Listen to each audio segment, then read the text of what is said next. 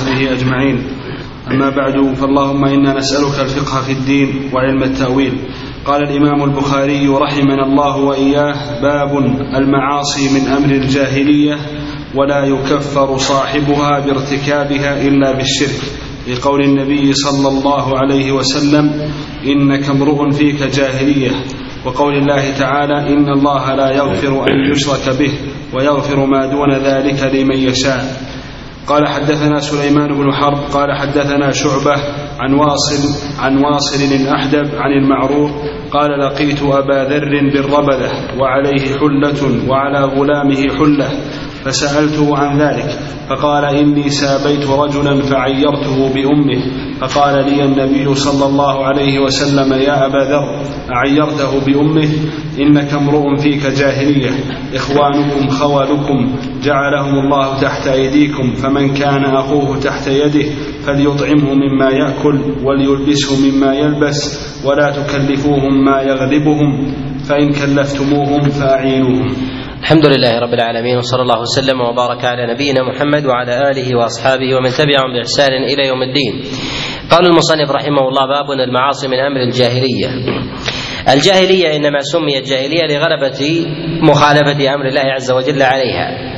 والله سبحانه وتعالى قد ذكر أن عمل السوء بجهالة، من يعمل سوءا بجهالة يعصي يعني يعصي الله سبحانه وتعالى. فمن عصى الله جل وعلا بعلم أو عن غير علم فقد وقع في الجاهلية فقد وقع في الجاهلية. ولهذا الجاهليون أكثرهم أصحاب أصحاب جهل المنافي للعلم المنافي للعلم من غير مكابرة وإنما وجدوا آباءهم هكذا فسميت تلك جاهلية. فمن خالف أمر الله سبحانه وتعالى متعمدا فهو عاصي ويأثم بفعله ذلك ويأثم بفعله ذلك. وإذا لم يكن عالما وإذا لم يكن عالما فإنه قد يأثم ولا يأثم. إذا لم يكن عالما وقصر في الحصول على العلم أثم أثم في هذا. وإذا لم يقصر في تحصيل العلم بما وقع فيه فإنه لا يأثم. وهذا ظاهر في قول النبي عليه الصلاة والسلام كما جاء في صحيح الإمام مسلم قال عليه الصلاة والسلام والذي نفسي بيده لا يسمع بي أحد من هذه الأمة يهودي ولا نصراني ثم لا يؤمن بي إلا أدخله الله النار. يعني أنه بمجرد السماع والتقصير في تتبع ذلك الحق جعل النبي عليه الصلاة والسلام ذلك موجبا لدخول لدخول النار. وفي قوله عليه الصلاة والسلام باب المعاصي من أمر الجاهلية يعني أن فيها شعبة من شعب الجاهلية وكما أن للإيمان شعب فكذلك للكفر شعب وكما أن للعلم شعب كذلك أيضا فان فإن للجهل والجاهلية شعب. وفي قوله هنا لا يكفر صاحبها بارتكاب لا, لا, لا يكفر صاحبها بارتكابها إلا بالشرك. المعاصي التي يقع فيها الإنسان تنقص من أجره شيئا فشيئا وتوجد شيئا من شعب الكفر فيه إلا أن صاحبها لا يكفر إلا إلا بوجود بوجود الشرك فيه. والمؤمن لا يكفر إلا بشيء بين ويكفر بوجود المكفر فيه باطنا وظاهرا. باطنا بعمل القلب وظاهرا بقول اللسان وعمل وعمل الجوارح. وإذا وجدت فيه شعبة واحدة توفر فيه شعبة واحدة من شعب الكفر توفر فيه الكفر كله.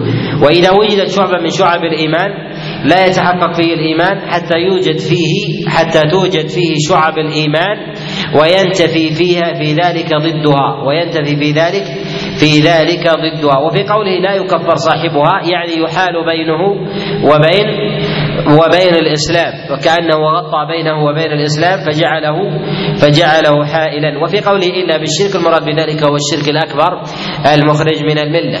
وهو الذي قال ذكره الله سبحانه وتعالى في قوله جل وعلا ومن يكفر بالإيمان فقد حبط عمله. وفي قوله جل وعلا إن الله لا يغفر أن يشرك به ويغفر ما دون ذلك لمن يشاء.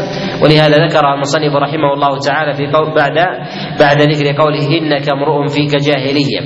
وهنا إنما ذكر قول النبي عليه الصلاة والسلام مع أنه ذكره بالخبر وذلك لأن التراجم امارات ودلالات على على معاني فيها. فربما جمع زبدة ما يريد ذكره في الباب وجعله في وجعله في الترجمة. نعم. وإنما قال لا يكفر صاحبها بارتكابها إلا بالشرك. يقول الارتكابها ارتكاب الذنب يعني ركوبه والركوب لا يكون إلا على العبد. لا يكون إلا على العمد ارتكب فلان معصية كذا فكأنه امتطاها كما يمتطي الإنسان الدابة كما يمتطي الإنسان الدابة. وهذا لا يكون إلا عن قصد عن قصد وعمد. نعم. وهنا في قوله في قوله لقيت أبا ذر بن ربده وعليه حلة وعلى قال وعلى غلامه حلة فسألته عن ذلك فقال إني ساببت رجلا رجلا فعيرته بأمه. السب المراد به المراد به الذم والقدح والتعيير سواء كان ذلك بحق بحق أو بباطل سواء كان ذلك بحق أو بباطل. وهنا في قوله عيرته عيرته بأمه إشارة إلى شيء من بقاء الجاهلية من تعيير الناس بأحسابهم وكذلك بأنسابهم. والنبي صلى الله عليه وسلم حينما قال له يا أبا ذر أعيرته بأمه فيما يظهر والله أعلم أن النبي عليه الصلاة والسلام إما أن يكون سمع ذلك منه مباشرة وأن أبا ذر سأل رسول الله صلى الله عليه وسلم من ذلك. وعادة العرب أنهم ينتقصون ينتقصون الموالي ينتقصون وليس لإعراضهم حرمة فيقذفونهم ويقعون أيضا عليهم بالضرب وربما سلبوهم ما كان ما كان من حقهم. وفي قوله يا أبا ذر عيرته بأمه النبي عليه الصلاة والسلام نادى أبا ذر بكنيته مع أنه يحاسبه ويريد أن يلومه على ما هو فيه. وذلك لأنه وذلك لأنه ربما قد وقع في خطأ من غير قصد أو جرى على ما جرى عليه الناس وهذا من الرحمة واللطف والشفقة به والشفقة بالمخالفين. وفي قوله إنك امرؤ فيك جاهلية أي لم تقع في الجاهلية وإنما وقعت في شيء أو أو شعبة من شعبها. وفي قوله عليه الصلاة والسلام إخوانكم خولكم جعلهم الله تحت أيديكم جعل النبي عليه الصلاة والسلام العبيد والإمام من الإخوان وذلك لأخوة الإيمان وأن كونهم تحت أيديهم وأن كونهم تحت أيديهم لا يعني ذلك أن الإنسان يتسلط عليهم بأخذ شيء من حقوقهم من حقوقهم ولو ولو ولو قل. والله جل وعلا قد خولهم قد خول هؤلاء الأسياد ما كان من أمرهم ونهيهم. وقوله خولكم يعني أن الله جل وعلا جعل جعل أمرهم تخويلا لكم بالأمر بالأمر والنهي. وقد جعله الله عز وجل تحت أيديكم هذا على سبيل المعنى أي أنكم تأمرونهم وتنهونهم. وربما أنزلتم عليهم شيئا من العقوبة إشارة إلى انخفاض حالهم عنكم وذلك بأخذ الأمر والنهي والانسان إذا كان إذا كان يأمر غيره فإنه في الغالب لا يحب أن لا يحب له المشاكلة له لا يحب له المشاكلة له. وذلك باللباس والمركب وكذلك المسكن. يحب أن تكون منزلته دونه يحب أن تكون منزلته دونه. ولهذا نهى رسول الله صلى الله عليه وسلم ذلك أن يكون أن يكون بين السيد وبين عبده وإنما يلبسه كما كما يلبس ويركبه كما يركب إن كان لديه فضل إذا كان لديه فضل مال. وهذا بالنسبة للعبد يخرج عن ذلك ما كان تحت يد الإنسان من الأجير. إذا كان مثلا اجيرا له فإن إجارته هو أن يعطيه حقه فيما قدره له سواء كان ذلك مقيدا بزمن أو كان ذلك مقيدا بعمل بعمل محدود. فيعطيه أجره وما عدا ذلك فإنه حر يملك أمره يستطيع أن يذهب ويجيء. وأما بالنسبة للعبد فإنه لا يملك حيلة ولا يهتدي سبيلا. وهو تحت سيده وهو تحت سيده لا يملك لنفسه اعتاقا ولا حرية. وإنما هو رقيق وعبره بيد سيده. فلما كانت العبودية في ذلك تامة وجب عليه أن يعوضه شيئا مما فقده من من اختياره. وفي قوله فليطعمه مما يأكل. النبي عليه الصلاة والسلام ذكر كما جاء في الخبر وفي الصحيح قال إذا جاء أحدكم خادمه بطعام فإن لم يجلسه فليعطيه اللقمة واللقمتين. يعني إذا لم تستطع أن تجلسه مع عقل وجود لوجود حرج في ذلك كان يكون الطعام قليلا ودعوت ضيفا لا يكفيه أو ضيفين أو نحو ذلك فعليك أن تعطيه ما يدفع شيئا في نفسه. وهذه السياسة من رسول الله صلى الله عليه وسلم سياسة عالية ونبوية جليلة جليلة القدر.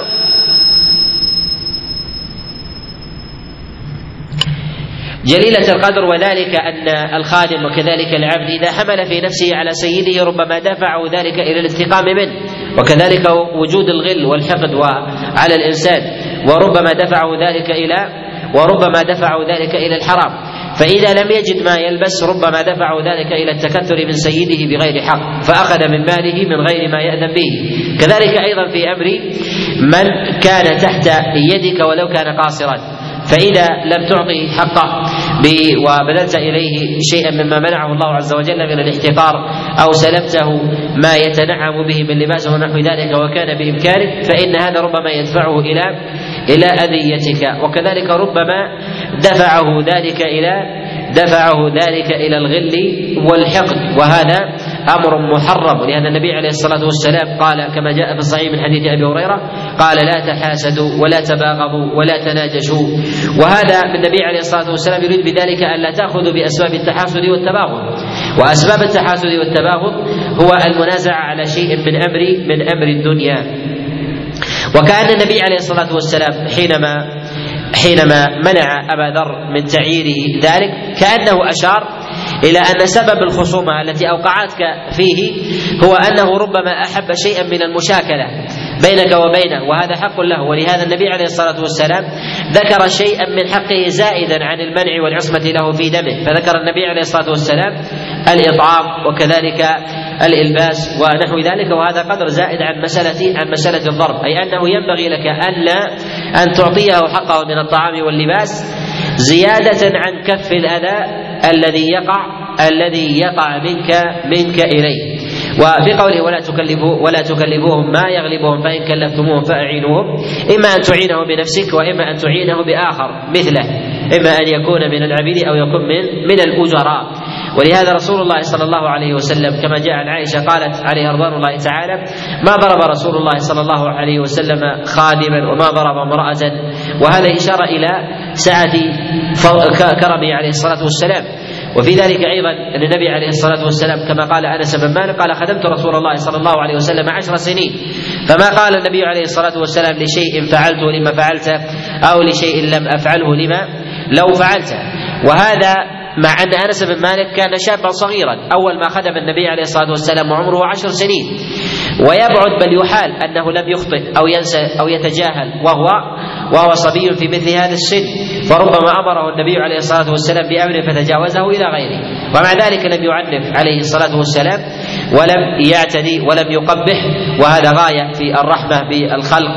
وكذلك إعانتهم على أنفسهم. وهذا ما يسمى بالتغافل. التغافل عن خطأ المخطئ حتى يدرك والعلماء يفرقون بين التغافل والغفلة. الغفلة هي التي لا يشعر بها الإنسان. وتشترك مع التغافل بالأثر. الإنسان يغفل عن شيء ولا يكون له أثر عليه. وأما التغافل فهذا شطر العافية. ولهذا يقول العلماء التغافل شطر شطر العافية. وكذلك أيضا هو هو من آثار العقلاء من آثار العقلاء في تصرفاتهم. وذلك أن الإنسان يعلم ويرى الخطأ ثم يسكت عنه. يسكت عنه. يكون حاضرا في ذهنه. حاضرا في ذهنه. ثم يجمع إليه غيره وغيره وغيره وغيره وغيره حتى بعد ذلك يتخذ امرا. وأما الغفلة فهي الغفلة عن خطأ المخطئ حتى يفسد على الإنسان نفسه أو يفسد عليه دينه أو يفسد عليه ماله وولده وعرضه. نعم. قال رحمه الله باب وإن طائفتان من المؤمنين اقتتلوا فأصلح فأصلحوا بينهما فسماهم المؤمنين.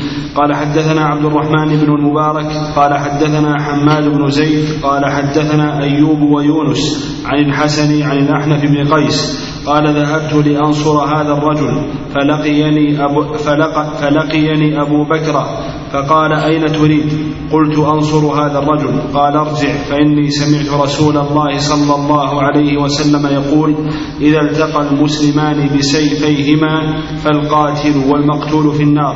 فقلت يا رسول الله هذا القاتل فما بال المقتول؟ قال إنه كان حريصا على قتل صاحبه.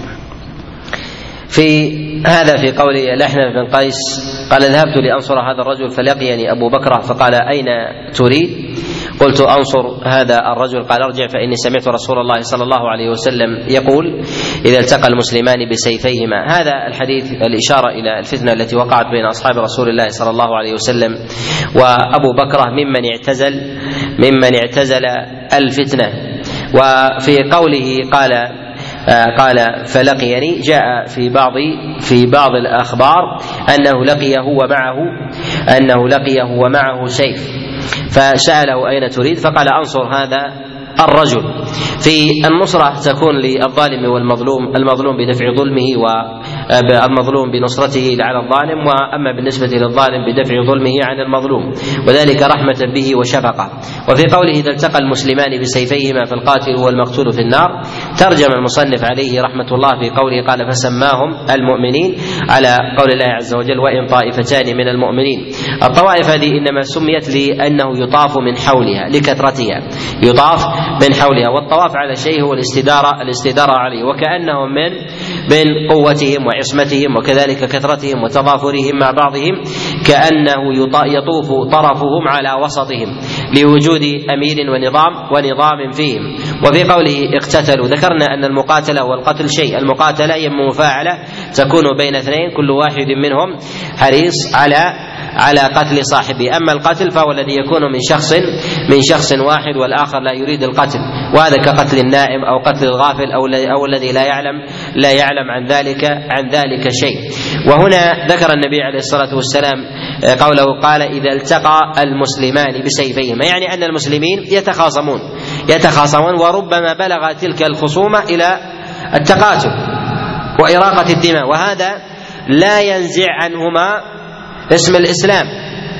ولهذا سماهم الله جل وعلا المؤمنين وإن طائفتان من المؤمنين اقتتلوا. فذكر اقتتالهم سبحانه وتعالى ومع ذلك سماهم سماهم المؤمنين. وهنا في تسميتهم المؤمنين مع أنهم على الاصطلاح يسمون بالمسلمين وذلك لوقوعهم في شيء من الذنب.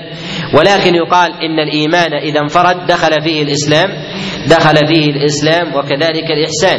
واذا اجتمع فإنها تختلف كما في قصة قالت الأعراب. وهذا فيه إشارة إلى أن الإسلام والإيمان يختلفان عند اجتماعهما وينفردان ويختلفان عند اجتماعهما ويتفقان عند الافتراق. عند الافتراق يتفقان فيشمل أحدهما الآخر. وفي قوله هنا بسيفيهما إشارة إلى الغلبة فقد يكون ذلك بالرماح وقد يكون بالنبال أو كذلك أيضا ربما بالحجارة ونحو ذلك ولكن هذا هو الأغلب. يعني غاية ما يحرص عليه الإنسان بالقتل هو أن يحمل السيف. أما الالتقاء بغير ذلك فإن فإنه لا يكون غالبا فيما هو دونه ليس المراد به. القصد قال فالقاتل والمقتول في النار. وهذا فيه إشارة إلى مسألة في الإيمان ويتعلق بالإيمان.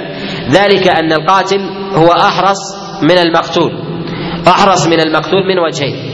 وذلك أنه قد جاء بسيفه لهذا قال النبي عليه الصلاة والسلام إذا التقى المسلمان بسيفيهما. فلما جاء بسيفه دل على أنه حريص بداهة على على قتل صاحبه. وإذا لم يكن حريصا ما جاء بالسيف. ويحتمل أنه جاء بالسيف ليدافع عن نفسه ويدفع صولة الصائل عنه.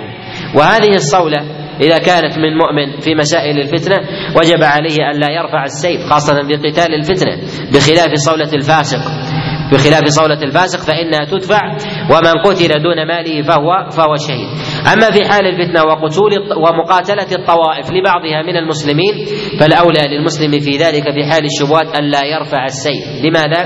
لأنه ربما حملته شيء من أعراض الجاهلية أو أمر من الشبهات على قتل على قتل صاحبه. ولهذا قال فالقاتل والمقتول في النار. وهنا مخاطبة على عمل القلب مع أن المقتول ما قتل. وهذا فيه إشارة إلى أن ذنب القلب كذنب الجوارح. ينقص الإيمان وجد في القلب أو وجد في الجوارح. ويتسبب أيضا بكفر الإنسان إذا كان مكفرا وقع في القلب أو وقع في الجوارح. ومن وقع في مكفر ظاهرا استوى بمن؟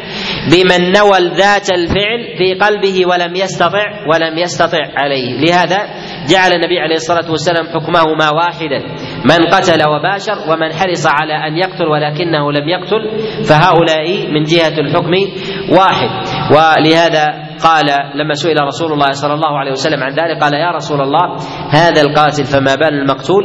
قال إنه كان حريصا على قتل صاحبه. والحرص يكون بالقلب الحرص يكون بالقلب. ولهذا قلنا إن الإيمان إن الإيمان قول وعمل واعتقاد. إن الإيمان قول وعمل واعتقاد. من كان معتقدا لشيء ولم يعمله بجوارحه أخذ به كما لو عمله أحد. كما لو عمله الإنسان.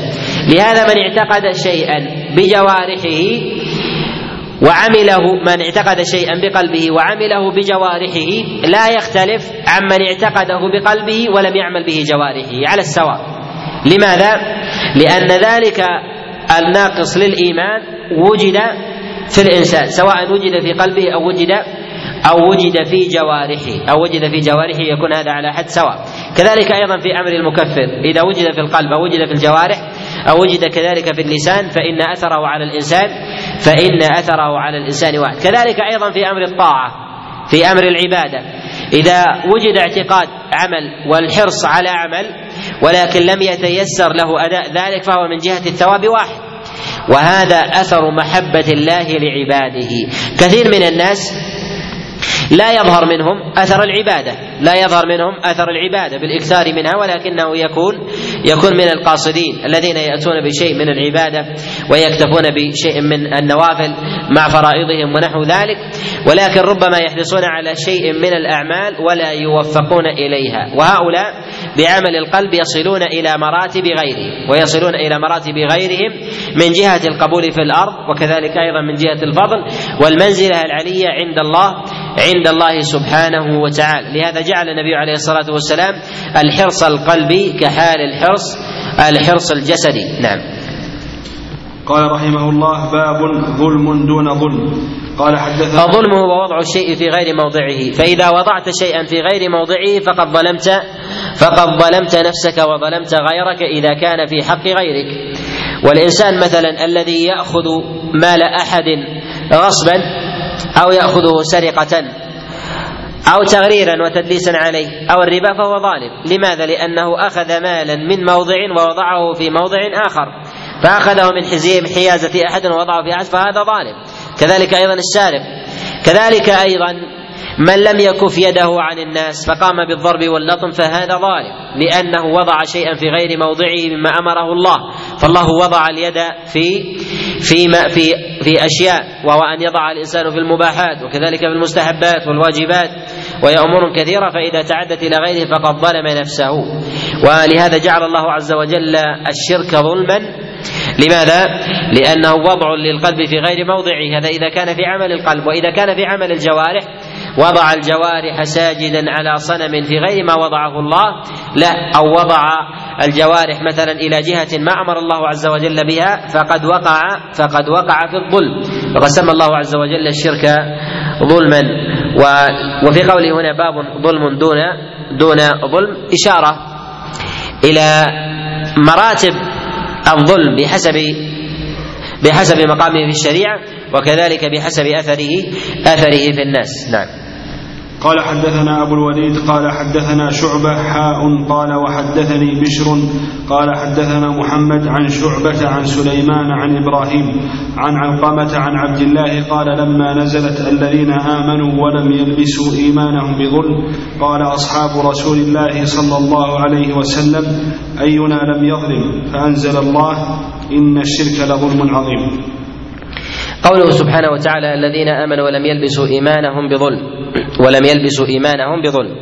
كما أن اللباس يكون في الحس ويكون في المعنى كذلك أيضا من جهة فعل الإنسان فعل الإنسان يكون لباسا وتجردا وكذلك يكون في أمور المعاني. ولم يلبسوا إيمانهم بظلم. الظلم هنا المراد به الشرك والأمان المراد به الأمان يوم القيامة من الفزع من الفزع. وكذلك الهول والخوف من النار أن الله عز وجل يعطي الإنسان امانا من ذلك يوم القيامة وذلك بورود التوحيد. والمؤمن إذا لم يقع في الظلم أي الشرك فهو آمن فإن الله عز وجل حرم على النار من قال لا إله إلا الله خالصا من قلبه. الذين آمنوا ولم يلبسوا إيمانهم بظلم. هنا عرف المؤمنين بأنهم لم يلبسوا إيمانهم بظلم وذلك من باب التفسير لا من باب لا من باب التفصيل يعني أنه يوجد قسيم لهؤلاء من المؤمنين لبسوا إيمانهم بظلم. ويحتمل أن المراد بهذا الظلم جميع أنواع الشرك سواء كان الشرك الأكبر أو الشرك الأصغر. ومعلوم أن الظلم على نوعين الظلم على نوعين. ظلم العبد لنفسه وظلم العبد لغيره. وظلم العبد لنفسه اعلاه هو الإشراك مع الله عز وجل مع الله عز وجل غيره. وهذا ظاهر في قول الله جل وعلا يا بني لا تشرك بالله إن الشرك لظلم عظيم. إن الشرك لظلم عظيم. وإنما كان ظلما لما تقدم الإشارة إليه بوضع بوضع القلب والجوارح بغير ما أمر الله عز وجل به وهو أعلى مراتب الظلم وهو أعلى أعلى مراتب مراتب الظلم. وهو الذي لا يغفره الله عز وجل لعبده على الإطلاق إلا أن يتوب. كما تقدم كما تقدم معنا. وعلى هذا نعلم إن المكفرات التي التي بينها الشارع المكفرات كثيرة. منها الطاعات التي تاتي الطاعات التي تأتي على الحسنات. كما في قول الله جل وعلا وأقم الصلاة طرفي النهار وزلفا من الليل إن الحسنات يذهبن السيئات. هذه حسنات تذهب تذهب بالحسنات. فكل حسنة يأتي بها الإنسان تكفر شيئا مما يقابلها من السيئات. فإذا الإنسان بر أباه وبر أمه أو تصدق ونحو ذلك فهذا يأتي على شيء مما يقابلها من الحسنة وكلما استكثر الإنسان من الطاعة فإن يأتي ما يقابلها ما يمحو من السيئات. لهذا كانت السيئات تمحو الحسنات. وما وما وما يستكثر الإنسان من الحسنات مهما أكثر فإنها لا تأتي على التوحيد. لماذا؟ لأنه لا يجري القلم عليها. لا يجري القلم عليها فليست بحسنات لأنه خارج من خارج خارج من ملة الإسلام. ويستثنى من ذلك إذا وقع الإنسان في الشرك الأصغر وهو من ظلم الإنسان لنفسه فجاء بالإنسان بشيء من الحسنات. فهذا على قول بعض العلماء أنها تجري عليها بعض المكفرات. وهذا فيه نظر والذي يظهر والله أعلم أننا إذا قلنا إن الشرك الأصغر إن الشرك الأصغر لا يخرج الإنسان من والمك... والكبائر التي يقع فيها الإنسان لا تمحوها المكفرات كالصلوات والصيام ونحو ذلك فإن الشرك يجعله الشرك الأصغر يجعله العلماء في مرتبة بين في مرتبة بين الكبائر وبين الشرك الأكبر. كما ذكر ذلك ابن القيم رحمه الله في إعلام الموقعين. قال أن الشرك الأصغر بين الكبائر وبين الشرك الأكبر. من قال من العلماء إن الكبائر لا تكفرها الطاعات. فمن باب أولى فمن باب أولى الشرك الشرك الأصغر لأنه أعلى منها مرتبة. والنوع الثاني من الظلم هو ظلم الإنسان ظلم الإنسان لغيره ظلم الإنسان لغيره وظلم الإنسان لغيره على أنواع ظلم في أبواب الدماء وظلم في أبواب الأموال وظلم في أبواب الأعراض. وهذه المظالم وهذه المظالم مما لا يغفرها الله جل وعلا للإنسان مما لا يغفرها الله جل وعلا للإنسان حتى يعيدها لأصحابها. ودليل ذلك ما جاء في الصحيح في قول رسول الله صلى الله عليه وسلم من كانت عنده مظلمة لأخيه فليتحلله منها من قبل أن يأتي يوم لا درها لا دينار فيه ولا درهم. وأيضا يدل على هذا ما جاء في حديث علي بن زيد عن سعيد بن المسيب عن جابر بن عبد الله أن النبي عليه الصلاة والسلام تارة يرويه عن عبد الله بن أنيس أن رسول الله صلى الله عليه وسلم قال يحشر العباد حفاة عراة. فيناديهم الله جل وعلا بصوت يسمعه من قرب كما يسمعه من بعد فيقول أنا الملك وأنا الديان لا ينبغي لأحد من أهل النار أن يدخل النار وله عند أحد من أهل الجنة حق حتى يقص منه حتى اللطمه ولا ينبغي لأحد من أهل الجنة أن يدخل الجنة وعليه لأحد وعليه حق لأحد من أهل النار حتى يقص منه حتى اللطمه قالوا كيف وإن نأتي الله جل وعلا حفاة عراة فقال بالحسنات والسيئات. وهذه الحقوق إذا قلنا إنها لا تدخل في دائرة التوبة توبة الإنسان. إذا أخذ الإنسان من أحد من الناس دينارا أو درهما قرضا أو مظلمة بينه وبينه عن طريق السرقة أو الغصب فإنها لا تدخل تحت المغفرة. وهذا الله عز وجل أخذه على نفسه أخذه على نفسه أن هذه الأمور لا يغفرها الله. لا يغفرها الله للعباد فلا بد فيها حتى تسقط من أمرين. الأمر الأول المسامحة والاستحلال. المسامحة والاستحلال في الدنيا. الأمر الثاني أن يكون ذلك بالقصاص في الدماء وبإعادة الحقوق إلى أصحابها. بإعادة الحقوق إلى إلى أصحابها. إن كان من المال يعاد وأما ما يتعلق وأما ما يتعلق بأمور الأعراض. امور الإعراض وما يتعلق بالوقيعة في أعراض الناس وكذلك من أمور الغيبة أو ما يتعلق بالقذف ونحو ذلك. فيقال الاستحلال إن علموا بذلك الاستحلال إن علموا بذلك وإذا لم يعلموا أن يكثر الإنسان من الاستغفار والتوبة عل الله أن يتوب عليه. وليس للإنسان أن يخبر غيره أنه تحدث به وهو وهو لا يعلم لأن هذا مما يدعو إلى الضغينة والحقد ونحو ذلك. فإذا تكلم الإنسان في مجلس لا يسمعه إلا واحد ولم ينقل ذلك الخبر ليس له أن يأتي إلى من تكلم بهم ويخبرهم بذلك لأن ذلك يفضي إلى الخصومة والشقاق لهذا يكثر له من الاستغفار. وتوبة ذلك فيما يظهر لي أنه إذا وقع فيهم بباطل أن يقوم بتصحيح الباطل عند من أبطل حقه عندهم كأن يكون مثلا يقول فلان كذاب فوقع فيه يأتي إليهم ويذكر أنني افتريت على فلان وفلان والله إنه صادق أو فلان يسرق أو فلان كذا فيأتي إلى من كذب عنده فيقوم بتصحيح ذلك الأمر وأرى أن هذا كفارة له مع الاستغفار والتوبة والتوبة له وهذا أيضا فيما يتعلق في أمور الأموال أن تعاد وإذا لم يستطع الإنسان الاعاده إعادة المال لفقر ونحو ذلك فالحق في ذلك باقي. الدليل على هذا ما جاء في صحيح الإمام مسلم في قول النبي عليه الصلاة والسلام ما تعدون المفلس فيكم؟ قالوا المفلس فينا من لا دينار له ولا متاع. قال المفلس من يأتي يوم القيامة بأعمال كالجبال ويأتي وقد ضرب هذا ولطم هذا وأخذ مال هذا وسفك دم هذا. كل هذه ذكرها فيما يتعلق في حقوق الآخرين لا في حق الله عز وجل المحض. حق الله المحض هو داخل في النوع الأول. حق الله المحض بجميع أنواعه. شرب الإنسان للخمر لا علاقة للإنسان فيه هو من الكبائر وذنب وكبيرة وأم الخبائث.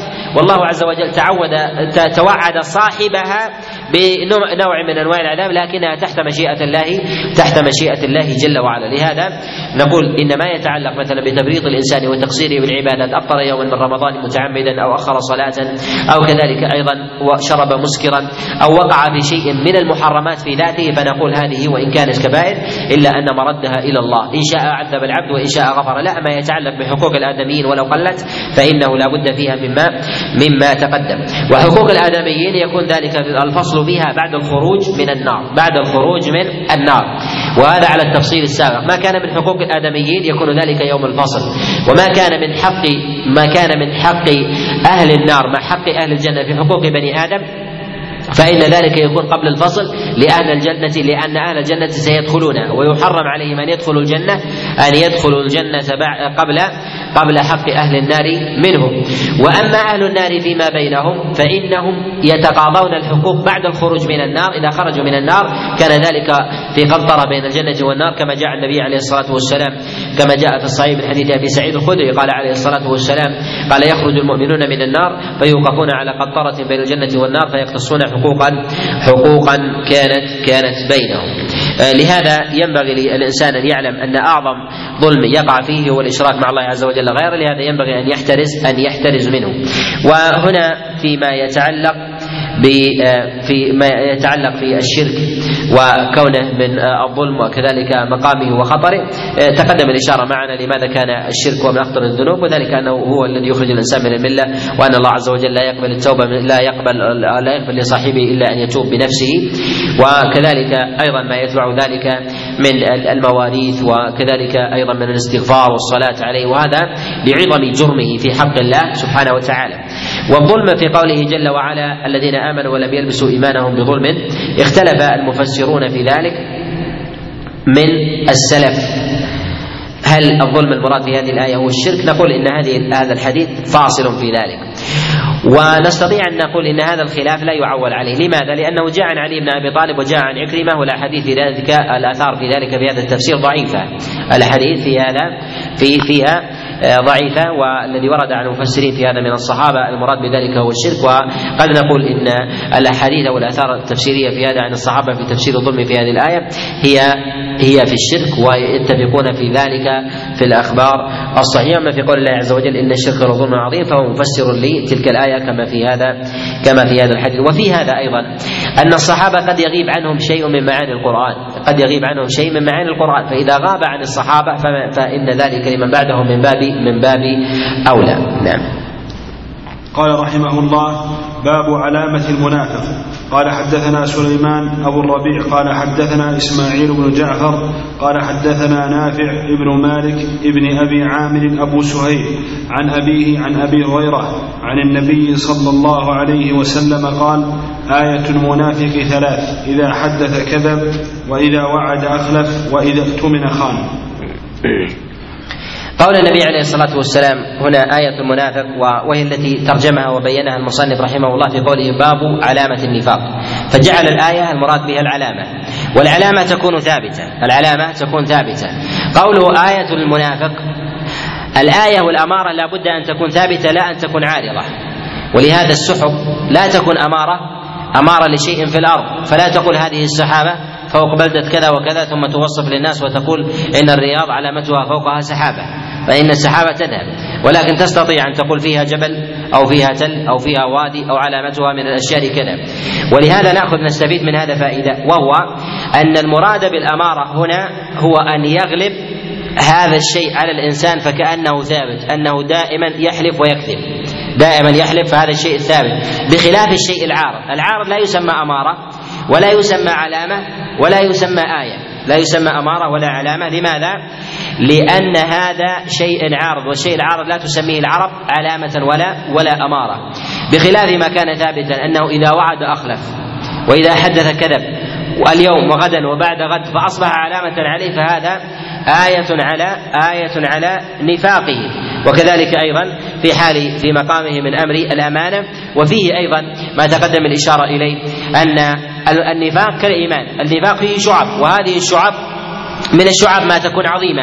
الكذب يدل على خبث في النفس يدل على خبث في النفس وكذلك أيضا احتقارا لحقوق الآخرين والغالب أن الإنسان يكذب في حق الناس فيما يتعلق في حقوقهم في الأموال والأعراض والدماء ونحو ذلك أي أنه ربما يتعدى عليه. اذا فهو فرع عن مجموعة شعب فإذا اعتاد ذلك الأمر يعني أنه قد قصر في ذلك كثيرا. كذلك أيضا فيما يتعلق في الوعد والإخلاف غالب أن الوعد فيما يكون بين الناس فيما يتعلق في الحقوق فيما يتعلق في الحقوق. فإذا لم تكن لحقوقهم هيبة وكذلك لأعراضهم هيبة فإن الإنسان يقصر في ذلك كذلك أيضا في في في أبواب الأمانة. فإن الإنسان يؤتمن إما أن يؤتمن على قول أو يؤتمن على شيء من المال أو يؤتمن على عرض.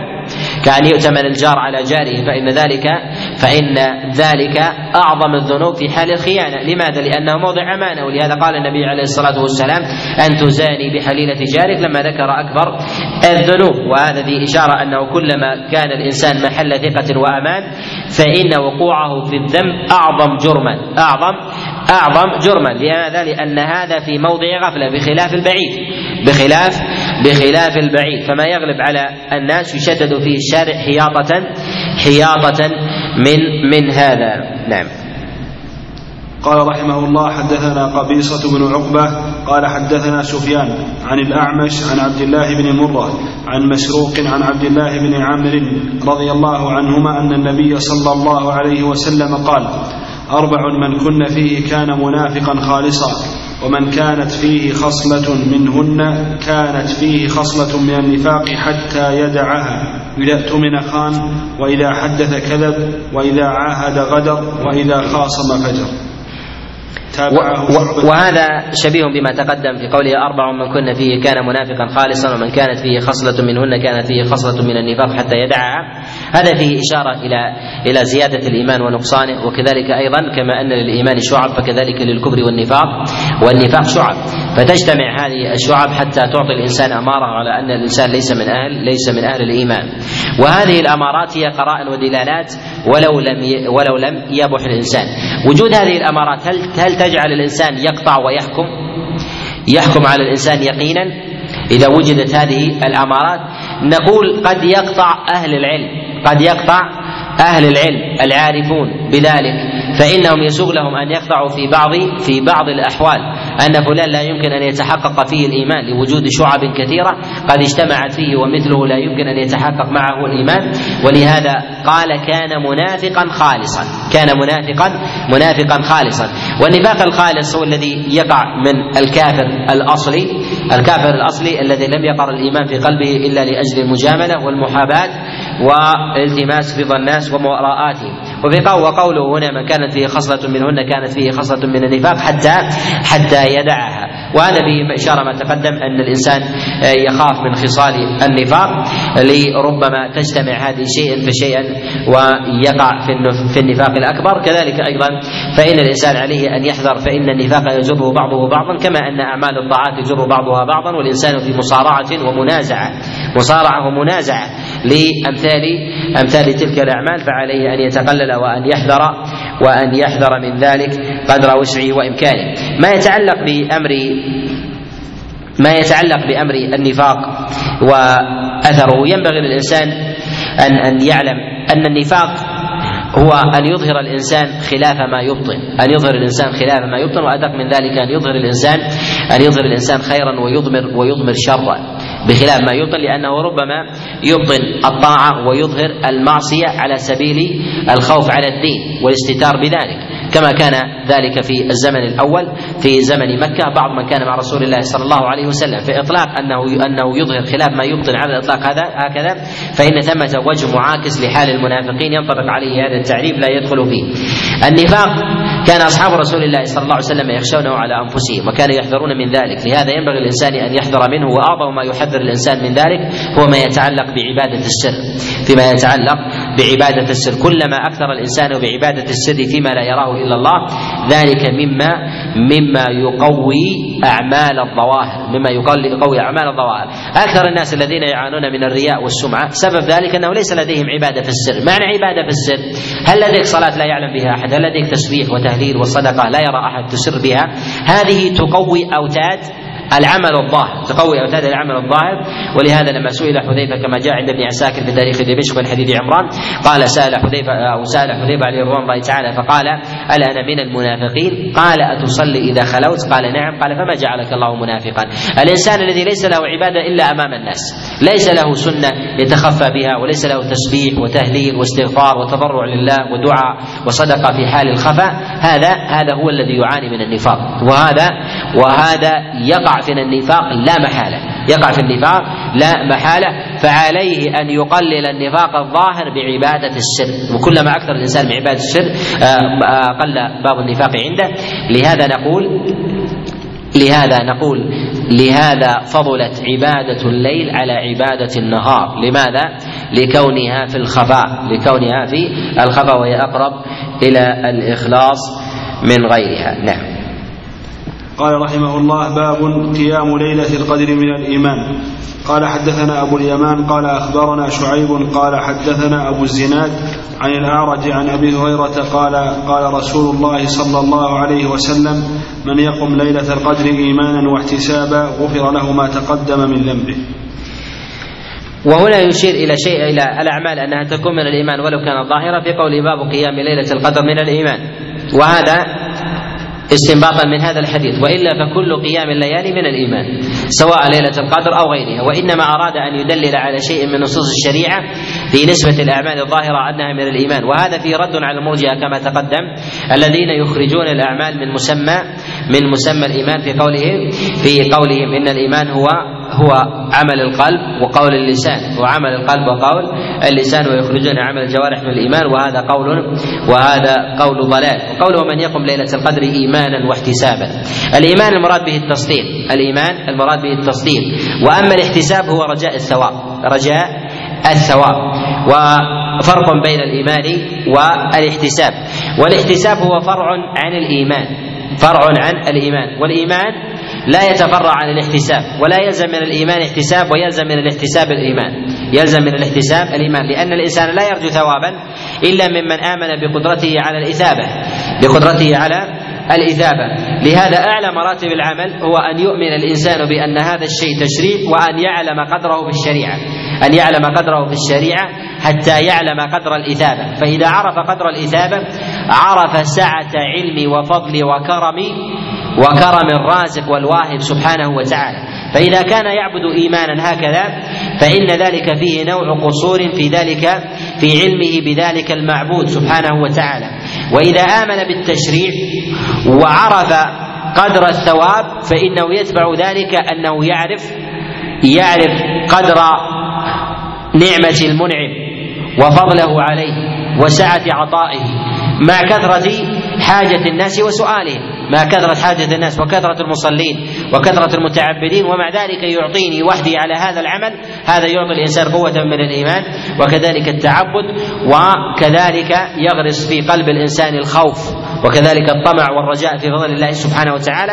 لهذا ذكر الاحتساب مع الإيمان قال غفر له ما تقدم من ذنبه. من تحقق فيه ذلك يغفر فيه له من الذنب على ما سبق. كذلك أيضا فإن الإنسان كلما زاد إيمانه واحتسابه أتى ذلك على ما مضى من عمله على ما مضى من عمله. وأما بالنسبة لمن تحقق فيه الإيمان التام والاحتساب التام جاء ذلك على الإيمان جاء ذلك على المعاصي كلها السابقة. وإذا كان إيمانه ضعيفا واحتسابه ضعيفا فذلك يأتي على نوع قاصر بالغفران. ولا يقال إن الغفران ينتفي بجميع أجزائه إلا لمن كان مؤمنا إيمانا تاما ومحتسبا احتسابا تاما. هذا لا يأتي على أصول الشريعة. بل إن كل متعبد ولو قصرت به عبادته عن تمامها على وجه. على وجه التشريع بأن فإن عمله ذلك يأتي على شيء يقابله. وينبغي أن نعلم أن في قوله عليه الصلاة والسلام غفر له ما تقدم من ذنبه. أن في هذا إشارة إلى ما تقدم. أن الحسنات تذهب السيئات. كذلك أيضا فإن السيئات تذهب الحسنات. وهذا ما يجهله كثير من العامة. كما أن الحسنه تذهب السيئة فإن السيئة تذهب الحسنة. كما أشار إلى هذا غير واحد من العلماء وقد نص عليه الإمام أحمد وكذلك وكذلك أيضا ابن رجب وكذلك أيضا ابن القيم رحمهم الله. والأدلة في ذلك معلومة وقد جاء في ذلك كما جاء في المسند في حديث عائشة عليه رضوان الله تعالى. أنها قالت لأم زيد بن أرقم أخبريه أنه قد أبطل جهاده مع رسول الله إلا أن يتوب. وهذا في لما تبايع بالعينة وفيه إشارة إلى أن الذنب إذا وقع فيه الإنسان يأتي على شيء من الطاعات. ولهذا تجد في بعض المذنبين في وجوههم ظلمة. لماذا؟ لأن ظلمة المعصية ونور الطاعة يتصارعان بين ظلمة ونور سواء كان ظاهرا وباطنا وكلما أكثر الإنسان من المعصية أثر ذلك عليه. ولهذا لها أثر على باطن الإنسان وظاهره على باطنه من جهة من جهة الذنوب وما يتعلق بها وما يتعلق بها من نماء وزيادة. وكذلك أيضا من جهة السيئة الحسنات فإنها تمحو السيئات. وبين الحسنات والسيئات وبين الحسنات والسيئات صراع. هذه تمحو وهذه تمحو والغلبة في ذلك للأغلب. ولهذا نقول إن محو السيئات للحسنات على نوعين. محو السيئات للحسنات على نوعين. محو كلي بالكامل وهذا يقع في الشرك وهذا يقع في الشرك في مقابل سائر سائر الحسنات فليس ثمة حسنة مع الشرك.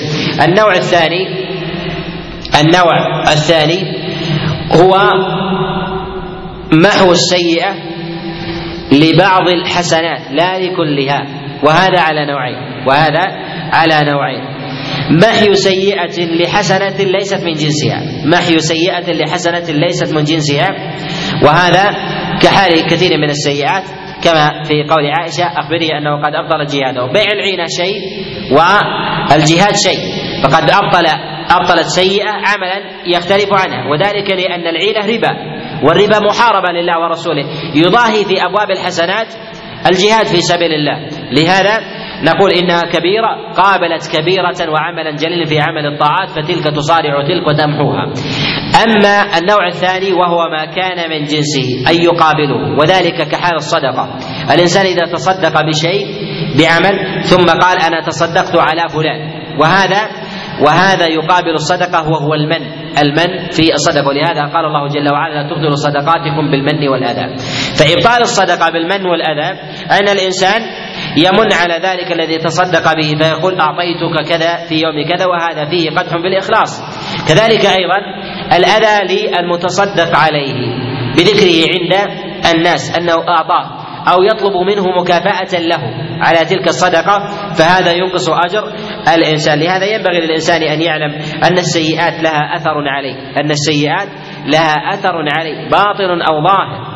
وعلمها أو لم يعلمها. وهذا ولهذا كلما أكثر الإنسان من السيئات بعد خطوة عن الله جل وعلا حتى يشعر الإنسان أنه ليس من أهل الإيمان وذلك لقوة الظلمة في قلبه نعم. قال رحمه الله باب الجهاد من الإيمان.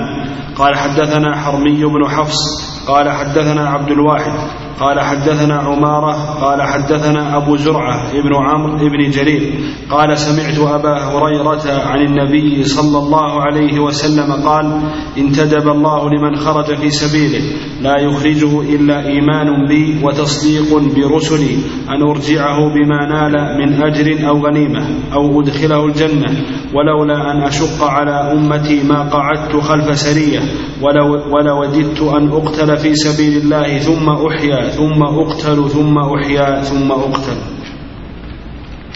وقول المصنف رحمه الله الجهاد من الإيمان المراد بالجهاد هو بذل الوسع وإجهاد النفس في طلب مرضاة الله سبحانه وتعالى وهو على نوعين جهاد الإنسان لنفسه وجهاد الإنسان لغيره. وجهاد الإنسان لنفسه فيما يتعلق بمحاربة عدوه ومعلوم أن عدو أن أعداء الإنسان ثلاثة عدوه نفسه و شيطان الإنس وشيطان الجن. وهؤلاء أعداء الثلاثه وهو الذين يجاهدهم الإنسان يجاهدهم الإنسان. ويأتي الجهاد. جهاد الغير يكون باللسان وبالسنان. يكون باللسان وبالسنان. وأما ما كان باللسان فهو جهاد المنافقين والعصاة بامرهم بالمعروف ونهيهم عن المنكر وكذلك إبطال حججهم ونقضها وبيان شبهاتهم وتبديدها حتى لا تتسلل إلى أذهان الناس فهذا من أعظم الجهاد وسماه الله جل وعلا جهادا كبيرا كما في قول الله جل وعلا وجاهد به جهادا كبيرا والمراد بذلك هو القرآن. وجاء رسول الله صلى الله عليه وسلم بذلك خبر الجهاد الأكبر والأصغر ولا وليس له وليس له أصل يعتمد يعتمد عليه. وبقي الجهاد ما يتعلق في الجهاد بالسنان وفضله في ذلك ومنزلته عظيمة جليلة القدر ويكفي في ذلك أن الله عز وجل يغفر لمن قتل في سبيله كل خطيئة اقتربتها يمينه من أول قطرة تخرج منه إلا إلا الدين. ويكفي بذلك أن النبي عليه الصلاة والسلام تمنى أن يقتل في سبيل الله وأن يحيا ويقتل وأن يحيا ويقتل لمنزلة لمنزلة المجاهد والقتيل في سبيل الله كما جاء النبي عليه الصلاة والسلام وددت أن أقاتل في سبيل الله ثم أقتل ثم أحيا ثم أقتل ثم أحيا ثم ثم أقتل. و وجهاد الجهاد في الغالب وهي الشدة والقسوة على المخالفين يحتاج إليها في الحق وسبب ذلك أن كثيرا من القلوب تحتاج إلى ضرب. تحتاج إلى إلى ضرب وهذا الضرب كحال الإنسان الذي يكون مثلا على على يريد أن يزيل رانا يأتي مثلا إلى إلى بساط قد تراكم عليه الغبار ونحو ذلك يحتاج إلى ضربه حتى يزيل ذلك. كذلك القلوب يكون عليها من الران والغشاوة تحتاج إلى رهبة تحتاج إلى السياق تصوتها إما بالسيوف أو كذلك بالكلمات القاسية ونحو ذلك حتى يوجل الإنسان. ولهذا النبي عليه الصلاة والسلام لما دعا بمكة فترة طويلة ما عمل له إلا قليل. لما لكن لما رفع السيف نفض الغبار التي على القلوب وأصبحت ناصعة. ولهذا يقول حسان بن ثابت دعا محمد دهرا بمكة لم يوجب فلما دعا والسيف صلتم بكفه له أسلموا واستسلموا وأنابوا لماذا؟ لأن الحقيقة زالت فكأنه أتاهم بشيء من المنظفات فأصبح الزجاج واضحا والسبب في ذلك أن القلوب تحتاج إلى خوف وتخويف وهذا التخويف إما أن يكون بالتهديد والوعيد والترهيب والإقلاع كذلك أيضا وضرب السياط الكلمات ببيان الحجج وكذلك أيضا ببيان بيان العقاب لهؤلاء المخالفين عند الله سبحانه وتعالى وما أعد لهم في النار وكذلك آه، أيضا من آه، العذاب عذاب الدنيا وعذاب القبر وعذاب الآخرة. هذا مما يعيد القلوب وتجعلها وتجعلها تتأمل وتتفكر. فهذه القوة آه، مطلوبة واللين كذلك اللين كذلك مطلوب. وأما الدعوات العصرية الذين يقولون نحن في في زمن اللين والمسامحة والرأفة واللحو والرحمة فإذا لطمك بخدك الأيمن وجهه إلى الأيسر ونحو ذلك. ودعوا التشديد وكذلك أيضا منابذة الناس ونحو ذلك. هذه كلمات لطيفة وهي من المعاني الجميلة ولكنها ولكن يراد بها باطل يراد بها باطل. وعلى هذا نهدر كثير من آيات الوعيد في القرآن وكذلك في السنة وجهاد النبي عليه الصلاة والسلام. بل إن سائر الأنبياء أيضا كانوا يجاهدون ويقاتلون وهذا ظاهر في هذا السياق. في قول النبي عليه الصلاة والسلام لا يخرجه إلا إيمان بي وتصديق برسلي. يعني في هذا الأمر أن دافع ذلك والإيمان بالنبي عليه الصلاة والسلام أن شريعة سائر الأنبياء هي على هذا على هذا الأمر. وثمة قول إن الجهاد إنما فرض على الأمم المتأخرة ولم يكن من شرائع الأمم السابقة وكان في ذلك هي الدعوة الدعوة المجردة. وفي قول انتدب الله لمن خرج في سبيله لا يخرجه إلا إيمان بي وتصديق برسله في سبيل الله في سبيل الله آه فالاصل في ذلك المراد بذلك هو الاحتساب والطاعة. ولكن إذا احتفت بذلك قرينة فإنه ينصرف ينصرف إلى الجهاد في سبيل الله. وغلب في اصطلاح العلماء في قولهم في سبيل الله أنه ينصرف إلى ينصرف إلى الجهاد وهي المقاتلة باللسان والمقاتلة بالسنان. وفي قوله لا يخرج إلا إيمان بي وتصديق برسلي. آه، أن أرجعه بما نال من أجر أو غنيمة أو أدخله الجنة. وفي هذا إشارة إنه لا حرج على الإنسان أن يسعى إلى مرضات الله سبحانه وتعالى وما جاءه على سبيل الاعتراض من كسب أو رزق ونحو ذلك فإن هذا لا يقدح في النية. والنبي عليه الصلاة والسلام قد جعل للرجل سهم وللفارس وللفارس سهمين أي أنه لا حرج الانسان أن يضرب أجرا لمن أراد أن يعمل دينا لله كمثل العاملين في مجال الإمامة والأذان والدعوة وكذلك أيضا للعاملين في في جوانب الاحتساب والأمر بالمعروف والنهي عن المنكر فإن ذلك مما لا حرج فيه فإن الشارع إذا جعل الأجر المجاهد في سبيل الله وهو أعظم من كثير من التشريعات التي التي آه، يأخذ الناس عليها أجورا فيقال شريطة أن ذلك لا يؤثر على لا يؤثر على إيمان الإنسان ونيته. قال أو ادخله الجنة ولولا أن أشق على أمتي ما قعدت خلف سرية ولا وددت أني أقتل في سبيل الله ثم أحيا ثم أقتل ثم أح ثم أقتل. وفي هذا إشارة إلى فضل الجهاد في سبيل الله وكذلك القتل. والنبي عليه الصلاة والسلام لم يتمنى ميته على الإطلاق كتمنيه للشهادة كما تمنيه للشهادة. وهو من هو؟ بهذه المنزلة والعلو. يتمنى مرتبة الشهيد. يتمنى مرتبة الشهيد وهذا يدل على تلك المرتبة. وكذلك أيضا يدل أيضا على حرمة المجاهدين في سبيل الله وحرمة أيضا ال- الذين يقتلون في سبيل الله وأن الوقيعة فيهم تقارب الوقيعة في الأنبياء. تقارب الوقيعة في الأنبياء. النبي عليه الصلاة الله عز وجل يقول النبي عليه الصلاة والسلام يا أي يقول الله جل وعلا يا أيها الذين آمنوا لا ترفعوا أصواتكم فوق صوت النبي ولا تجروا له بالقول. هذا النبي عليه الصلاة والسلام تمنى منزلة أولئك تمنى منزلة أولئك الذين قضوا في سبيل الله الوقيعة في أراضهم والطعن فيهم والتهكم فيهم والاستهزاء فيهم ونحو ذلك. هذا من أعظم الشؤم على العبد من أعظم الشؤم على العبد. وكم من الناس رأينا دخلوا هذا الباب فطمس الله على قلوبهم وحرفهم عن طريق الحق. لهذا ينبغي للإنسان أن يعلم أن الله سبحانه وتعالى وإن صان عرض العبد في ذاته المتجرد من أعمال الطاعات والذي يقع في شيء من المخالفات ونحو ذلك وهو داخل في دائرة الإسلام فإن هذا أيضا في من زكاه الله عز وجل وبين وبين منزلته. نعم. قال رحمه الله باب تطوع قيام رمضان من الإيمان. قال حدثنا إسماعيل قال حدثني مالك عن ابن شهاب عن حميد بن عبد الرحمن عن أبي هريرة أن رسول الله صلى الله عليه وسلم قال من قام رمضان ايمانا واحتسابا غفر له ما تقدم من ذنبه. هنا ذكر المصنف رحمه الله تطوع قيام رمضان من الإيمان وما قال قيام رمضان من الإيمان كما قال ليلة القدر من الإيمان وإنما ذكر التطوع.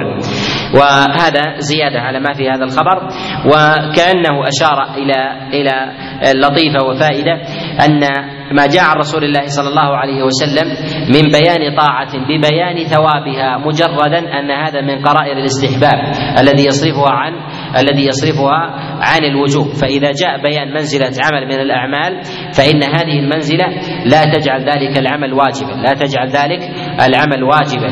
وفي قوله من قام رمضان إيمانا واحتسابا غفر له ما تقدم من ذنبه هذا على ما تقدم فيه إشارة إلى أن أعمال الظاهرة هي تكون من من الإيمان. كذلك أيضا في غفران الذنب فإن الحسنات تذهب السيئات. نعم.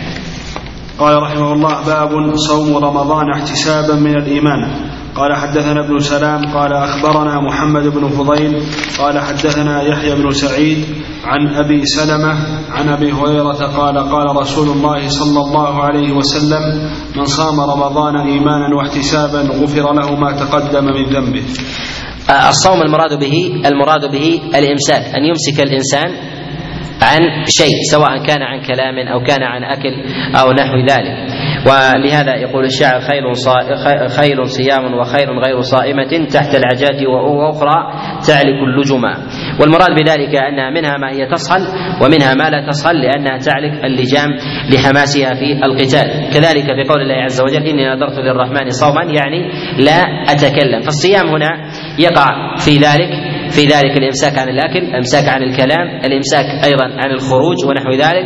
و وهنا المراد بذلك هو الإمساك عن الأكل والشرب وعن سائر المفطرات. في قول من صام رمضان ايمانا واحتسابا غفر له ما تقدم من ذنبه في هذا ما تقدم بأن التروك أيضا من الإيمان أن أبواب التروك أيضا من الإيمان. تقدم معنا مسائل العمل مسائل العمل. والصيام من ابواب من أبواب التروك والتروك هنا هو أن يدع الإنسان التناول.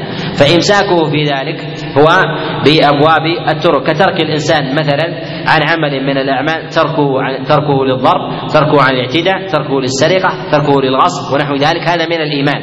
هذا من الإيمان ان إن أخلص لله عز وجل. لهذا نقول إن الاعمال إن الأعمال من الإيمان سواء كانت افعالا أو كانت تروكا وهذا يدخل في ذلك أيضا أنه لا بد لها من نية حتى يحق العمل يحق الاجر للانسان كما في قول النبي عليه الصلاة والسلام إنما الأعمال بالنيات وإنما لكل امرئ ما نوى. أي ليس له إلا ما نوى سواء كان من أمور الأعمال أو كان من أمور التروك نعم. قال رحمه الله باب الدين نسر وقول النبي صلى الله عليه وسلم أحب الدين إلى الله الحنيفية السمحة. قال حدثنا عبد السلام بن مطهر قال حدثنا عمر بن علي عن معن بن محمد الغفاري عن سعيد بن أبي سعيد المقبري عن أبي هريرة عن النبي صلى الله عليه وسلم قال إن الدين يسر ولن يشاد الدين أحد إلا غلبه فسددوا وقاربوا وأبشروا واستعينوا بالغدوة والروحة وشيء من الدلجة. قول قول المصنف رحمه الله باب الدين يسر أخذ هذا من من الحديث والمصنف المصنف رحمه الله يشتق من الأحاديث تراجم يشتق من الحديث تراجم وقوله الدين الدين يسر المراد بذلك هو السهولة. ويأتي الكلام عليه وقال النبي عليه الصلاة والسلام أحب الدين إلى الله الحنيفية السمحة. هذا الحديث علقه المصنف بصيغه الجزم وقد أخرجه الإمام أحمد من حديث محمد بن إسحاق عن داود بن حسين عن عكرمه عن عبد الله بن عباس عن رسول الله صلى الله عليه وسلم. وإسناده لا بأس به وإن كانت رواية داود بن حسين عن عكرمه فيها كلام إلا أن ما كان من طريق محمد بن إسحاق عن داود ابن الحصين فإنها جيدة. وأما ما كان من غير طريقه وهو أكثر مرويات داود بن حسين عن عكرمة فإن من طريق إبراهيم بن أبي يحيى عن داود بن حسين عن عكرمة فإنها منكرة كما ذكر ذلك غير واحد من الحفاظ. وقوله أحب الدين إلى الله الحنيفية السمحة المراد بالحنيفية المراد بالحنيفية السمحة هي ملة إبراهيم. والحنيف هو المائل عن الباطل إلى الحق. هو المائل من الباطل إلى إلى الحق. وأحب الدين إلى الله الحنيفية السمحه بعيدا عن اجتهاد الإنسان في مغالاته أو تشدده. كذلك أيضا ما كان من عكس ذلك وهو وهو مبالغة أو تفريطه في أمر في أمر الله سبحانه وتعالى. وقوله أحب الدين إلى الله الحنيفية إشارة إلى أنه يوجد من بعض صور الدين ما هو في ذاته لا يطيقه إلا أفراد لا يطيقه إلا أفراد. وارتكاب بعض الأفراد له ليس من الحنيفيه السمحة وذاك لا يخرجه عن كونه دينا. ولهذا قال أحب الدين إلى الله الحنيفيه السمحة. اذا يوجد دين إلى الله الدين ولكن ليس من الحنيفية لهذا الرجل وهو في ذاته دينا. كما يأتي مثلا في بعض التشريعات التي لا يطيقها لا يطيقها الإنسان. مثلا الله عز وجل أمر بالمتابعة بين الحج والعمرة ولكن المتابعة بين الحج والعمرة تشق على الإنسان. نقول في هذا ليس من الحنيفية السمحة وهذا الذي يستطيع هذا من الحنيفية السمحة وعلى هذا نقول إن إنزال أمثال هذه هذه الأحوال وهذا الدين هو بحسب فاعله. والتشريع بمجموعه. دين الإسلام هو حنيفية حنيفية سمحة للعاملين للعاملين بها. ولا يوجد حكم من أحكام الشريعة فرضه الله على العباد دينا على الأعيان ويكون ليس من الحنيفية السمحة. بل يقال إن جميع الأحكام الشرعية التي جعلها الله فرضا على الأعيان أو جعلها على الكفاية هي مما يستطيع الناس وهي في ذاتها سمحة على جميع الخلق إلا إلا من عذره الله سبحانه وتعالى. فالقيام في للصلاة الله عز وجل جعله فرضا. وإذا قام الإنسان وهو لا يستطيع ويؤذي نفسه نقول قد أخذ قد أخذ ما أوجبه الله عز وجل عليه وترك الرخصة في ذلك. وهذا ليس من الحنيفية الحنيفية في شيء. و قوله هنا إن الدين يسر ولن يشاد الدين أحد إلا غلبه إشارة إلى أن المشادة التي وقعت على الدين إنما هي من الأفراد لا من دين حق لا من دين حق. والمراد باليسر في الشريعة هو ما جاء به محمد صلى الله عليه وسلم لا فيما يظنه الإنسان. كثير من الناس يتخيل منهجين ويرسم خطين ويتوسط بينهما ويقول هذه هذه هي الوسطية وهذا من الخطأ وهذا من الخطأ. الوسطية في ذلك لا أن تضع نفسك بين طرفي نقيض ثم تتوسط وتقول أني أنا متوسط ولو استحضر الإنسان شيئا في دينه من العقائد والأفكار ثم جاء بينهما لساغ أن نجعل كل عقيدة في الأرض أنها وسطية بين اثنين. وتأتي بين بين إبليس وفرعون وتتوسط وتقول هذه هذه الوسطية. وتأتي مثلا بين كفار قريش وبين النبي عليه الصلاة والسلام وتقول أبو طالب من الوسطيين. من الوسطيين. أليست هذه وسطية أو يسر؟ نعم وسطية ويسر. النبي عليه الصلاة والسلام خط خطا كما جاء في حديث عبد الله بن في حديث عبد الله بن مسعود وخط خطوطا عن يمينه وشماله. هذه الخطوط هذه الخطوط ليس للانسان أن يقف بين خطين يقول أنا أنا متوسط. لا وإنما تأتي إلى المنتصف وهذا هو الحق. المنتصف ما هو؟ هو الذي قال فيه النبي عليه الصلاة والسلام وما مثلي على مثل ما أنا عليه اليوم وأصحابي. كما جاء في قوله عليه الصلاة والسلام تفترق اليهود على 71 فرقة إلى آخر إلى آخر الخبر. وفي قوله ولن يشاد الدين أحد إلا غلبه. فسددوا وقاربوا وأبشروا. اليسر في الشريعة يؤخذ من من معاني. أصل التشريع يسر.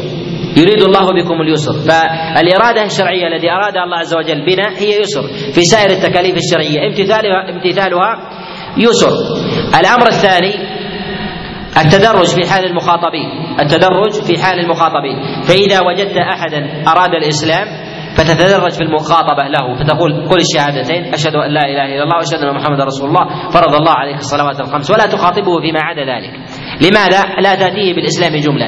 ولهذا يقول عمر بن عبد العزيز إنك لن لن تعطي الناس الإسلام جملة إلا وتركوه وتركوه جملة. لهذا الذي يأتي مثلا الإنسان إلى شخص ملحد ولم يؤمن بالله عز وجل وليس لديه من تعاليم الإسلام شيء ثم تدعوه إلى الإسلام ثم يدخل بالإسلام ثم تأتيه بالفقه تأتيه بالمغني وتقول هذه شريعة الإسلام. يجب عليك أن تصلي الصلوات الخمس وتصوم رمضان ثلاثين يوم ما تأكل.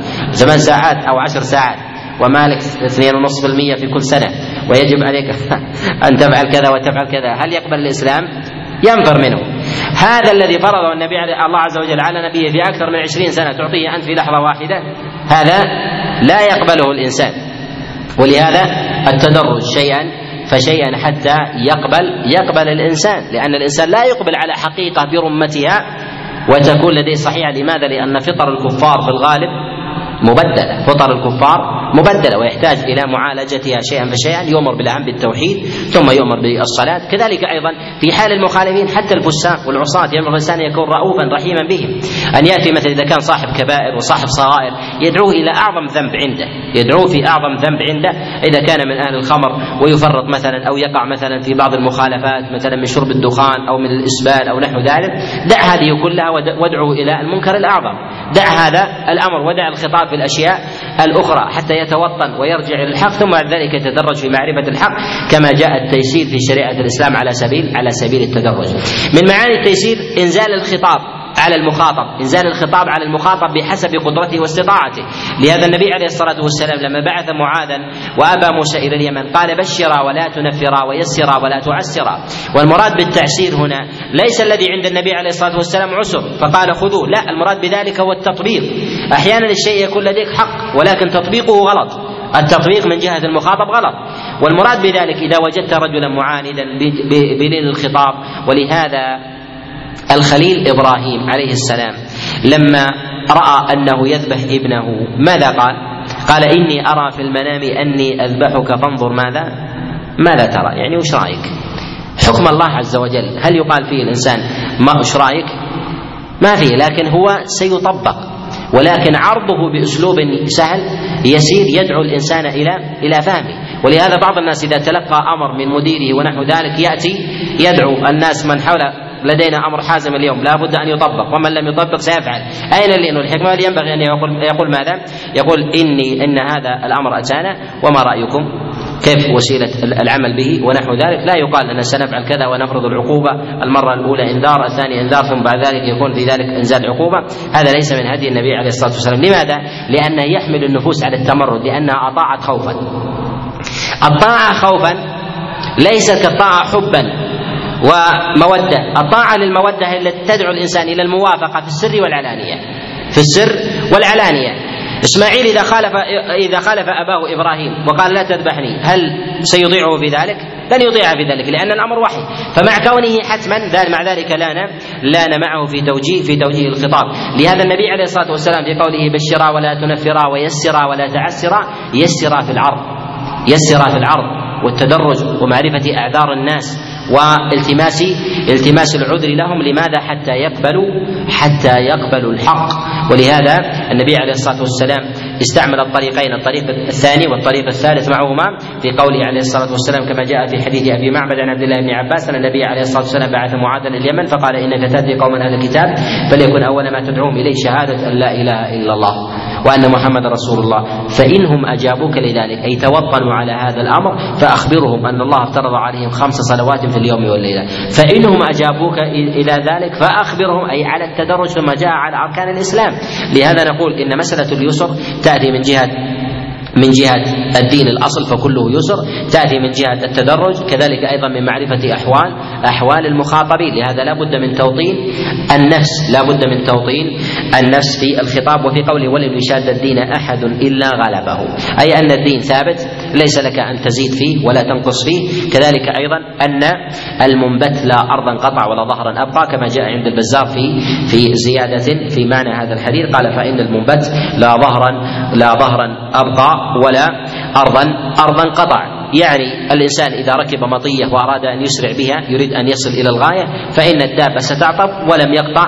ولم يقطع ما يقطعه الناس إذا كانوا يمشون بتؤدة قال لن يشاد الدين أحد إلا غلبه. يعني أن الذي ينقطع هو أنت والدين ثابت على ما هو على ما هو عليه. وفي قوله فسددوا وقاربوا وأبشروا واستعينوا بالغدوة والروحة وشيء من الدلجة. وهذا نوع من الاستعارة أي كحال الإنسان في أمر الدين. عليك أن تأخذ بمشي النهار وشيء من الليل وتستريح فيما بينهما. الإنسان الذي يسافر يصل الليل بالنهار هذا لا ظهرا أبقى ولا ولا أرضا قطع. والنبي عليه الصلاة والسلام يشبه حال الإنسان في أمر الدين كحال الإنسان في حال المسير. يعني استعينوا بالغدوة والروحة وشيء من الدلجة عليك بشيء من مشي الليل مشي الصبيحة مشي النهار ثم استرح فيما بينهما حتى تصل على على حدود هذا النبي عليه الصلاة والسلام. قال سددوا وقاربوا وأبشروا والمراد بذلك في أنفسكم وإجعلوا غيركم يستبشر في ذلك. كذلك أيضا فيه تطمين للانسان أن اليسر فيه البشارة أن اليسر فيه البشارة. وأما غلو الإنسان في نفسه وتشدده عليها وتشدده أيضا في خطاب الآخرين هذا ليس من الأمور المحمودة. نقف عند هذا الأمر ونكمل إن شاء الله وننتهي في الغد بإذن الله.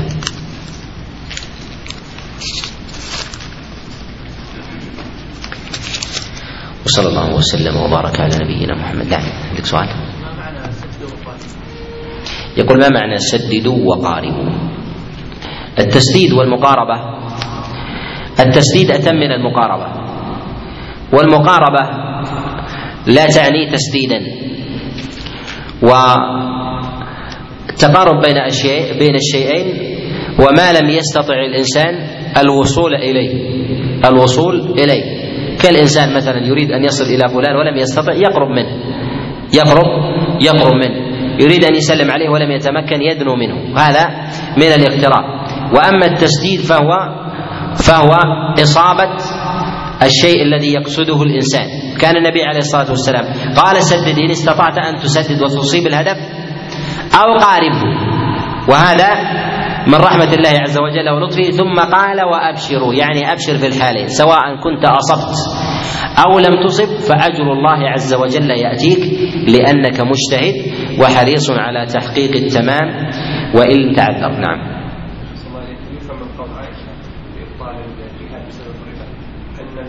حتى لو كانت كبيرة الشرك بالتوبة يزول أثرها ويبقى وتبقى الحسنات يعني الشرك تاب من نفس الأرض أو تاب منه إيه. آه، هي بالاصل مسحت مثلا آه، الذنب. ذنبا. كبيرا. فتاب من الشرك هل رجع ذنب إيه. الجسد الكبيرة؟ يعني تقصد أن الإنسان إذا وقع في ذنب ثم أتى بطاعة؟ طاعة كبيرة كالجهاد نعم. ثم ربا. ثم وقع في ربا. الربا لنقل ازال الجهاد. مثلا نعم. من الربا. هل يرجع اجر الجهاد؟ هذه تسلسل الشبكة هذه. يقول هنا إذا وقع الإنسان مثلا في آه، في جهاد كان آه، امتثل طاعة ثم وقع في ربا محل جهاد تاب من الربا يرجع الجهاد هذا الأصل أنه يرجع وفضل الله واسع نعم.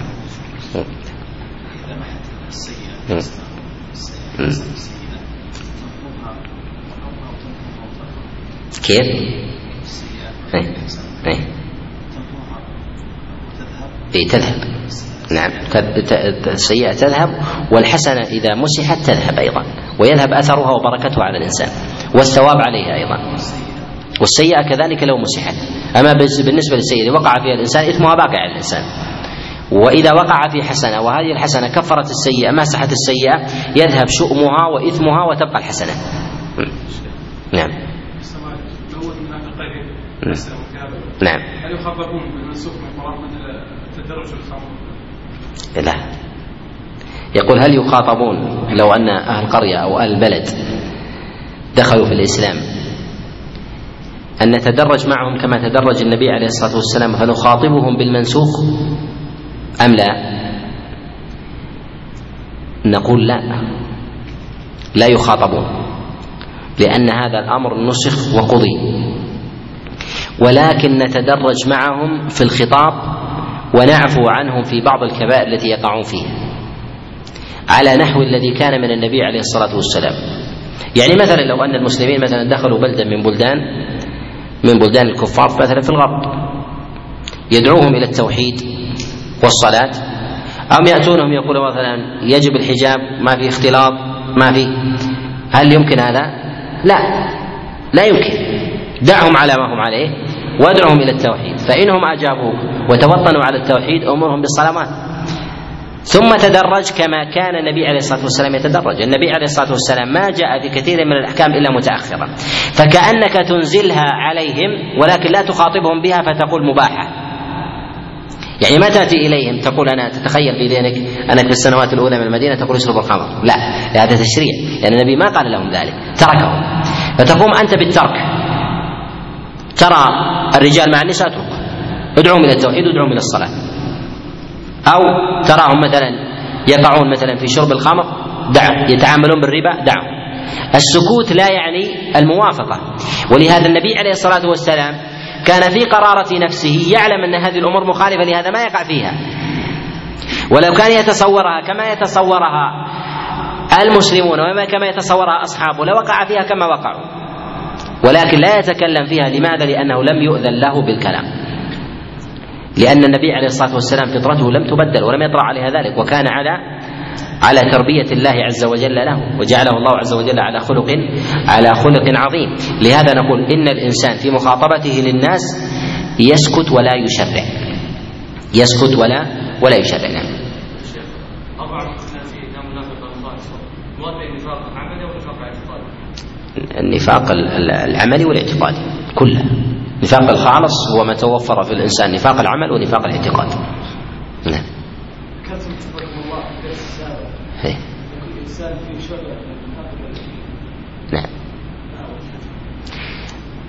يقول هنا ذكرتم في درس ماضي أنه ما من أحد إلا وفيه شعبة من النفاق إلا الأنبياء ومن داناهم إلا الأنبياء ومن داناهم ما كان من مرتبة الأنبياء الصديقين واضرابهم فهؤلاء لا يقعون في النفاق لأن الإيمان تام ظاهرا وباطنا. الأصل في تعريف الإيمان أنه يخالف في ظاهره ما يعتقده في باطنه. إما أن يكون لديه يقين بعمل لكنه لا يعمل به. لهذا تجد من بعض الناس يعلم أن الصلاة واجبة لكنه لا يعمل بها وهذا شعبة من شعب النفاق. شعبة من شعب النفاق. الأنبياء لديهم من اليقين في باطنهم أكثر من عملهم الظاهر. وكذلك الصديقون. لكن لا يستطيعون أن يعملوا. لماذا؟ لأن الشريعة محدودة ليست لهم وإنما للأمة. لا يستطيع أن يزيد عن خمس صلوات. لديه أبواب دائرة النوافل ولهذا النبي عليه الصلاة والسلام يجعل جهده في قيام الليل فيقوم حتى تتفطر قدمه لأن هي دائرة دائرة المباح. أما ما عدا ذلك فهو مشرع عليه الصلاة والسلام. ولو أذن له لتعبد أكثر مما هو عليه. ولهذا في مثل هذه الحال من حال من كان من حال النبي عليه الصلاة والسلام ومن على نحوه من أصحاب رسول الله صلى الله عليه وسلم نقول إن قصورهم في الظاهر عن يقينهم في الباطن لا يكون في مرتبة النفاق. لماذا؟ لأنهم على على التشريع. وربما إذا قصد وربما يؤجرون على ذلك أن يريد الإنسان أن يعمل ثم يمنعه الشارع فيمتثل. وهذا يؤجر عليه الطائع في باب الترك في أبواب الترك. أما ضده المقصر من العباد من الصالحين من المسلمين العامة في قلبه يقين يقال له اعمل ولا يعمل. يعلم فضل قيام الليل لا يقوم. يعلم مثلا السنن الرواتب لا يصلي. يعلم مثلا الصيام فريضة ولا يصوم رمضان. هذا لديه يقين وأمكن العمل أن يعمل به ولم يعمل. هذا أمارة على ماذا؟ أمارة على النفاق. وكل من كان لديه يقين بعمل ولم يؤده ففيه شعبة من النفاق توازيه وقد تكون قليلة. اتضح الأمر؟ يعني لا يفهم من كلامي أني أقول النبي عليه الصلاة والسلام وحتى الصحابة فيهم نفاق. لا. أنا أقصد من كان مقام النبي عليه الصلاة والسلام ومن دانا من مرتبة الصديقية ونحوها. الذين يأتون بالشريعة بتمامها وما في قلبهم من اليقين هو أكثر من ذلك. لأن أصل النفاق أصل النفاق أن يكون لدى الإنسان من صوره أن يكون لدى الإنسان شيء من العلم واليقين ولكنه لا يعمل. لكنه لا لا يعمل. وذلك أن ترك الحق المعلوم به شعبة من شعب النفاق. نعم. السؤال الأخير ها.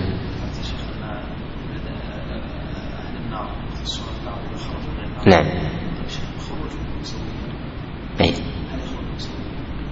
هذا هو الظاهر. هذا هو الظاهر. أو أن من كان من النار وخرج واحد منهم يغتص يأخذ حقه حتى يرتفع في ذلك منزلة في الجنة. صلى الله وسلم وبارك على نبينا محمد.